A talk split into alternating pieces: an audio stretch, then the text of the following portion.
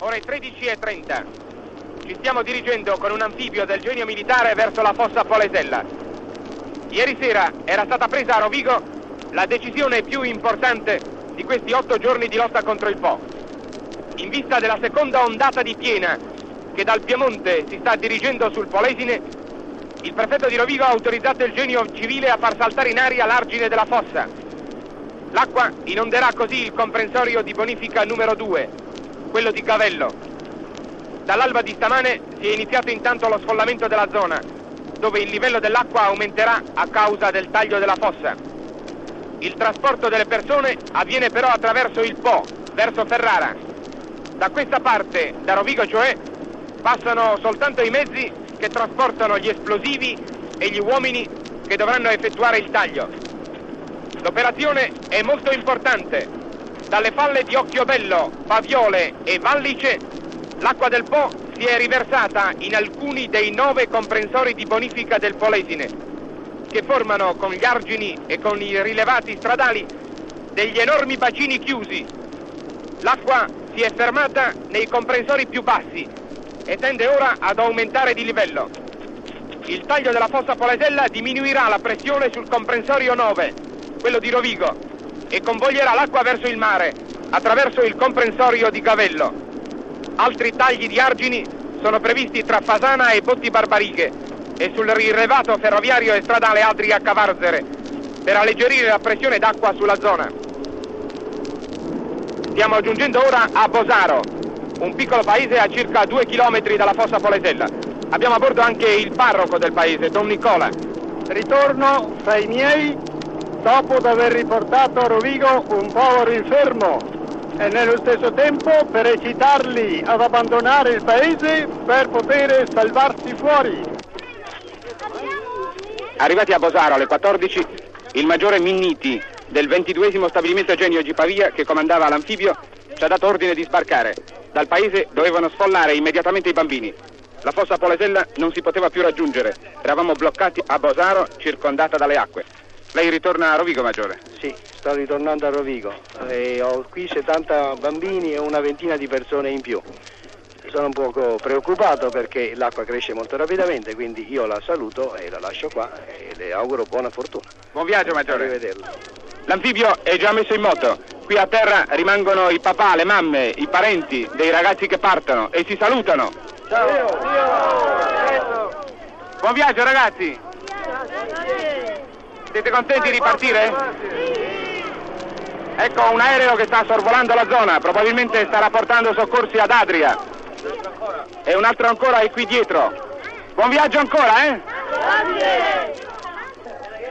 Partito l'anfibio, siamo rimasti bloccati a Bosaro. Le nostre apparecchiature sono state depositate in mezzo alla strada sul ponte del Canal Bianco, a 4 km dal Po. Qui, in mezzo alla campagna allagata, c'è l'unica osteria ancora aperta. Da Adamo c'è scritto sulla porta. Siamo entrati. Ci sono gli uomini delle squadre di soccorso e gli ultimi civili che stanno lasciando Bosaro. Mancano poche ore al taglio della fossa di Polesella e anche questo punto sarà completamente allagato. Lei signora è lo stessa qui, eh? Sì, Quanto vino ha ancora? ah, un ettolitro solo. Un ettolitro, poi che cosa vende? Quei po' di liquori che sono rimasti. E basta. Basta. Ah, non sfolla lei, non va via.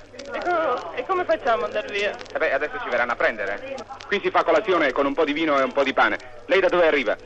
Saluto i miei bambini, Salvan Marino, Vittorino e Antonio, sto bene, presto spero di rivedervi. No, ma da dove arriva le ho chiesto io. Da finire sono arrivato qui Hai capito? e adesso aspetto per, per andare, per andare in salvo, insomma, mettermi in salvo. A Rovigo. A Rovigo e poi vedrò dove mi mandano.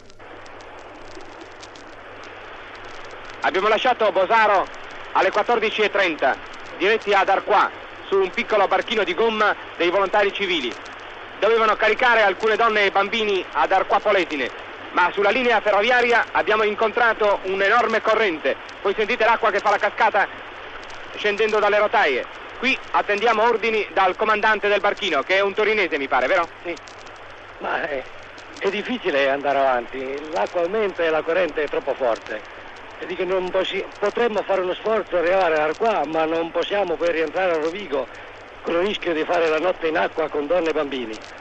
Ri- eh, noi rientriamo, cercheremo di rientrare, se faremo la notte in acqua, pazienza. Domani cercheremo di ritornare al qua e evacuare altra gente. Allora ripartiamo subito. Subito, subito, ripartiamo, se no fa. Sì, a sinistra. Ore 8.30 del 23. Sul nostro barchino di gomma stiamo rientrando a Rovigo. Da ieri alle 15.30 non abbiamo più potuto registrare.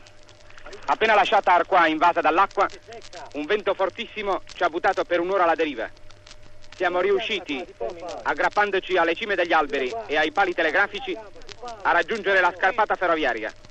C'era circa mezzo metro d'acqua. Allora siamo scesi sulle rotaie e abbiamo trascinato a mano il barchino. Dopo tre ore di marcia nell'acqua in mezzo al vento e alla pioggia, siamo arrivati al casello ferroviario numero 75 della linea Rovigo-Ferrara. Era già buio e ormai non potevamo più proseguire. Abbiamo quindi chiesto ospitalità in un paesetto vicino, Grignano, anch'esso allagato.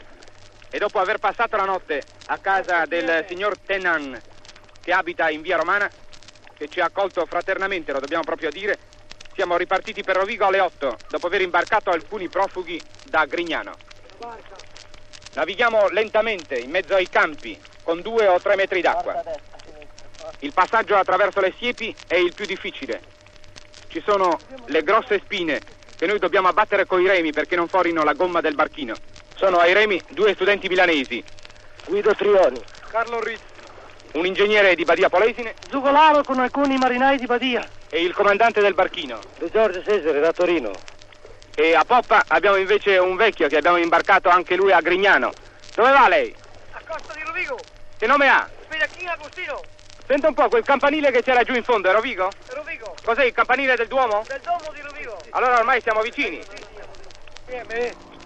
Sta passando sulla nostra testa un elicottero. Intanto qui incrociamo una barca, ci sono quattro agenti di pubblica sicurezza. Dove andate? Andiamo a perlustrare la zona. Andate a perlustrare la zona? Buon lavoro! Assieme tutti ci siamo. Ore 10 e 30. Dopo 24 ore di navigazione rientriamo a Rovigo. Forse siamo ancora in tempo a darvi le ultime notizie sulla situazione a Fossa Polasella. Per questo eravamo partiti ieri. Erano otto giorni che dovevano aprire gli argini e come sempre abbiamo voluto recarci sul posto noi per darvi le ultime notizie precise e documentate. Eccovi l'ingegner capo del genio civile di Rovigo. Situazione capoluogo Rovigo. Invariata.